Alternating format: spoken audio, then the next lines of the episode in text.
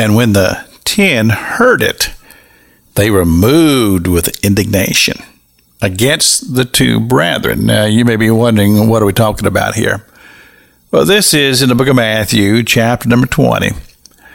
And it says, the mother of the two sons of Zebedee, with James and John, they refer to as the sons of thunder. They were disciples of Jesus. And uh, she came to Jesus with a request. She said, I want my two sons to sit on your right and on your left with you in the kingdom of heaven.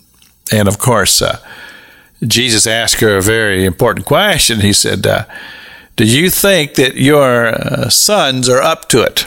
Do you think that they uh, could do what has to be done to be in that lofty position? And they said, Oh, yes, we are. And uh, Jesus simply told them, he says, You don't even know what you're talking about. In, in essence, and I'm, I'm paraphrasing here, but he said, You don't even know what you're talking about.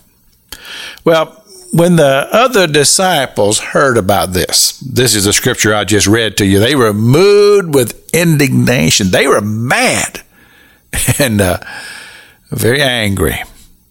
Well, this brings us to what we've been talking about so far this week uh, about emotions and uh, how we are driven by things that upset us, and we allow the emotional realm or the or the carnal realm uh, to begin to lead us and guide us and uh, get us whipped up into a frenzy, and our, our emotions begin to dictate our actions.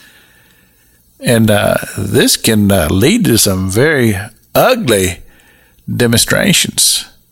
And of course, uh, a lot of times you, you turn on the news on television. If you're a person who watches news on television, I'm not, but uh, you see somebody coming across the airwaves and uh, they're of a particular uh, skin uh, color and uh, they're just, you know, raising their fist and the commentators telling us, they said, you know, they hate you because you are this skin color and this person over here is this skin color. And because of that, they hate you. well, you, you see that and you, you get it in your head. Well, everybody of that skin color hates me because of my skin color. But then you're out someplace like I am. I'm I'm, I'm a businessman, and uh, a lot of times I'm at the gas station pumping gas and getting my equipment ready for whatever, and some gentleman would come over and maybe I'm working on something that maybe needs a little hand, and they voluntarily just uh, help me out. And uh, after it's over, you have a little conversation, you shake hands when they go away, and you go, "No, wait a minute here. That person on television told me that man hates me, but he didn't seem like he hated me. Seemed like a pretty good guy to me, and I certainly don't hate him."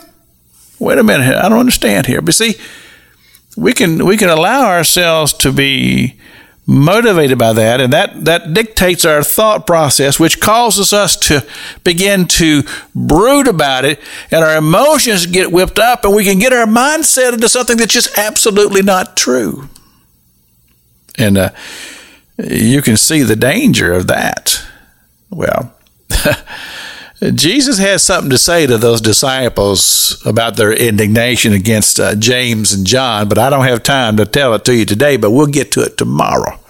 Be sure to tune in. This is Pastor Jack King with the gospel on the radio broadcast.